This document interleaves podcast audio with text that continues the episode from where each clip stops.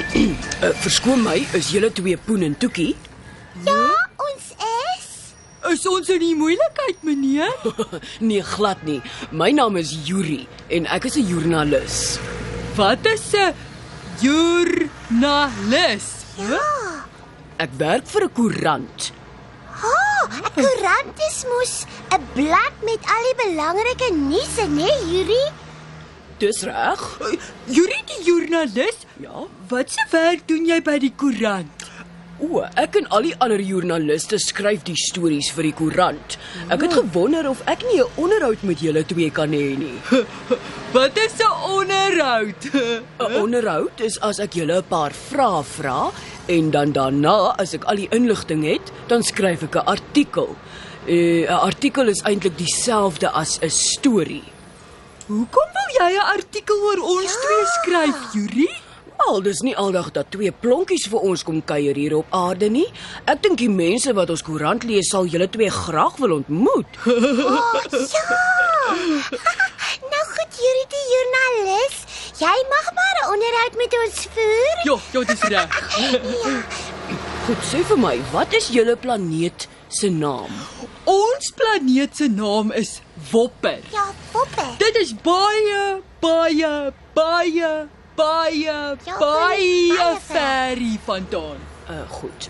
Uh hoekom het julle twee besluit om na die aarde toe te kom? Oh, vertel vir hulle toekie. Ehm, jy sien, Yuri, ek het eendag op ons planeet Wopper rondgeloop en toe skielik toe val daar 'n boek voor my voetjies neer. Ja, ja, en toe kom vertel toekie vir my van die boek. Ja, ja, ja. Jy sien Juri, ons is beste maatjies. Ja, ja, is my chommy. En toe as die boek oopmaak, toe sien ons dat dit oor die aarde gaan. En ek en Poen wou nog altyd op die aarde kom kuier.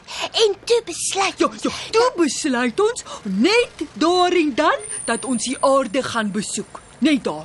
ja, Uh goed, waarmee het julle twee gery tot hier op die aarde? Ons het in ons woptokker tot hier gery. Toekie, uh waarvan nou jy die heel meeste op aarde? Oh, oh, mm, ah, ek hou van die see. Ja, die see dit is baie mooi. Dit is mooi, Toekie. en uh, ek hou van al die verskillende diere hier op die aarde.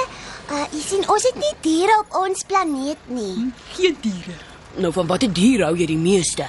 Um, mm, ah, 'n para. Aha. Poen, waarvan nou jy die meeste op aarde? Koek. En Mm. Dit bietjie ding. Ehm um, koek. goed. Baie dankie julle twee uh, dat ek 'n onderhoud met julle kon voer.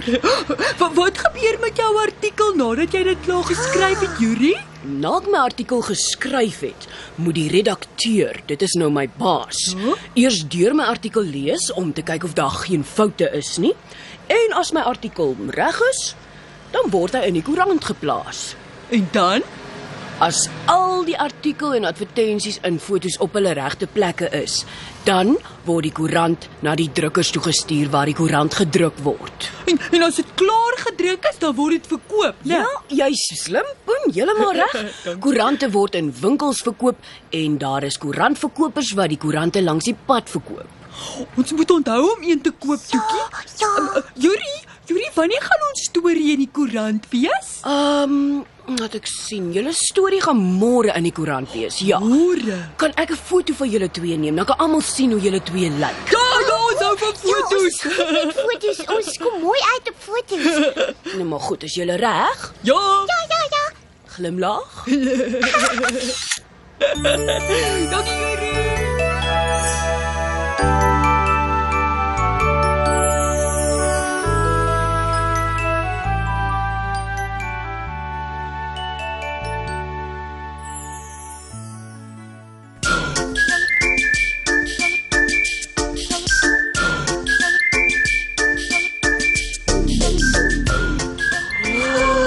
Sjoe, Toekie. Kyk net hoe mooi is dit. Ja, Boon, dit is baie mooi. Kyk net al die mooi kleure. En daar's soveel verskillende kleure. Ja. Toekie. Wat is dit? Hmm. O, oh, dit is 'n skildery, Boen. O, oh, skildery. Ja. Kyk Toekie, die hele plek hang vol skilderye en en elkeen lyk anders. sien. Ek ek wonder wat word hierdie plek genoem? O, oh, Boen, ons is in 'n kunsgalery. Uh, ja, 'n kunsgalery is 'n plek waar verskillende kunstenaars se skilderye uitgestal word. Dit is seker hoekom elke skildery anders lyk, want want dit is deur verskillende mense gemaak, né, Toekie? Dis reg, Boen, maar dit is nie die enigste rede nie. Elke skildery lyk anders want elke kunstenaar gebruik verskillende verf om mee te skilder. Ek het nie geweet 'n mens kry verskillende soorte verf nie. Ja, die boek sê, "Ah, party kunstenaars gebruik olieverf. Ja? Dit is baie dik verf wat lank vat om droog te word. Ander kunstenaars gebruik waterverf. Dit is verf wat met water gemeng word. Met wat kry hulle die verf op die skilderye, Toekie? Ehm um, met kwaste poen.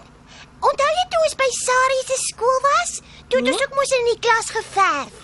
En en toe het ons ook 'n kwas gebruik om mee te verf. Ah. O ja, ja, nou onthou ek. Ja. Maar, maar nie een van ons se prentjies was so mooi soos hierdie Ah. skilderye nie. Poen, dit is die mense se werk wat skilderye skilder vir die kunsgalery. Al hierdie skilderye kan gekoop word. Toekie, Toekie, daar's nog 'n kamer met skilderye in. Kan ons daarna ook gaan kyk? Ja, ja, natuurlik, Poen, kom ons gaan. Ja. Ah. Ooh. Oh. Wat is dit hierdie? Dit lyk nie soos 'n skildery nie. Dit is nie 'n skildery nie, Poen. Nou wat is dit? Ehm ah. Dit is 'n beeld. Huh? Wat is 'n beeld? 'n Beeld is ook 'n kunswerk net soos die skilderye. Waarvan word beelde gemaak, Toekie? Ah, 'n Beelde kan van enige iets gemaak word.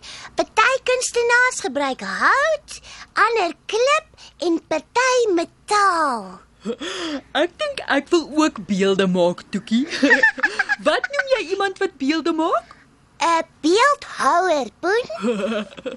Toekie, Toekie, kom ons gaan kyk na van die ander skilderye en beelde. Oh, Miskien kan ons 'n beeld koop om saam te vat Wopper toe. Boen,